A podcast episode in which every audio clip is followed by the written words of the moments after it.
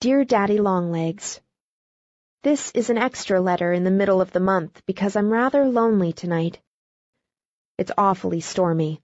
All the lights are out on the campus, but I drank black coffee and I can't go to sleep.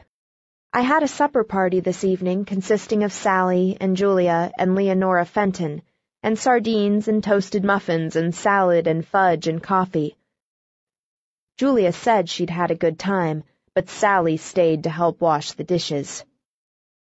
I might, very usefully, put some time on Latin tonight, but there's no doubt about it, I'm a very languid Latin scholar. We've finished Livy and De Senectute, and are now engaged with De Amicitia, pronounced Dam. Should you mind, just for a little while, pretending you are my grandmother?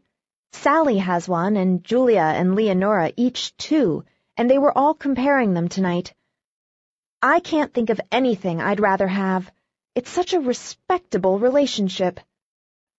So, if you really don't object, when I went into town yesterday, I saw the sweetest cap of Cluny lace trimmed with lavender ribbon.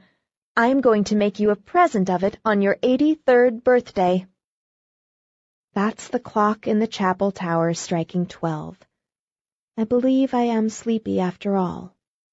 Good night, Granny. I love you dearly. Judy.